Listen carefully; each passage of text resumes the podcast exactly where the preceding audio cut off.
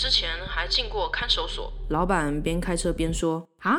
新人 Q 觉得自己听错了，放下手机，大声在副驾问：“很神奇哦，那天我也没干嘛，就是跑自己的点啊。然后回去躺在自己的宿舍，突然警察就来找我了，要我跟他们走。”老板眼睛看着高速公路的尽头，接着说：“新人 Q 忘记那天要去哪了，但他绝对不会忘记这个故事。”哈？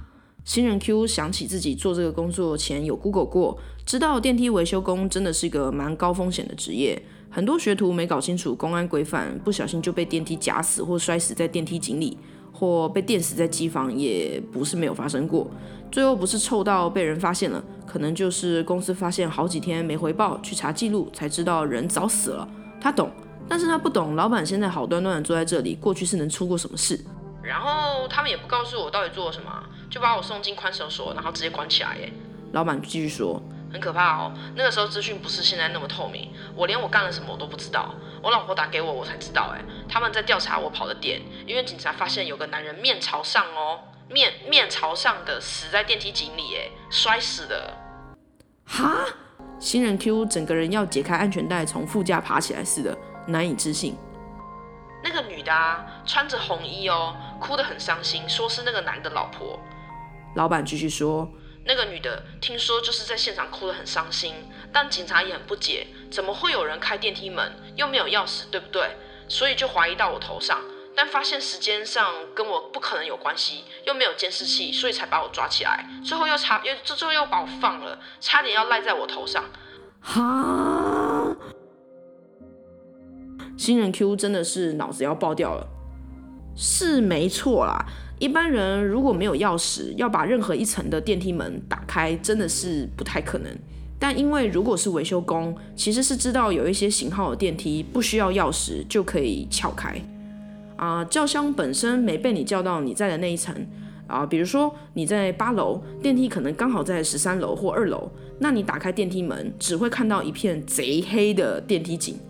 一大条粗缆绳，还有很多负重的砖块。这时候探身出去很危险的，因为电梯还在运作，轿厢本身很可能会从楼上或楼下上升下降的时候，把你夹死在八楼电梯入口。上半身可是会直接被分离的。轿厢是菜刀，你是肉块。电梯入口的上下边界是厨房砧板。我也觉得很奇怪啊，面朝上哎。如果是喝醉，也不可能自己撬撬开电梯门啊，还摔下去哎！就算自己撬开电梯门，应该也是直接面朝下点进去吧？怎么会面朝上死掉？现场也鉴定过，电梯没坏，真的没坏啊！他到底怎么摔下去的？没有人知道啊！我自己是觉得那个女的很奇怪啊，嗯嗯，她是怎么知道她老公是死在那边的？老板继续说，眉头纠结。新人 Q 从未看过老板这么困惑的样子。嗯，女的推的。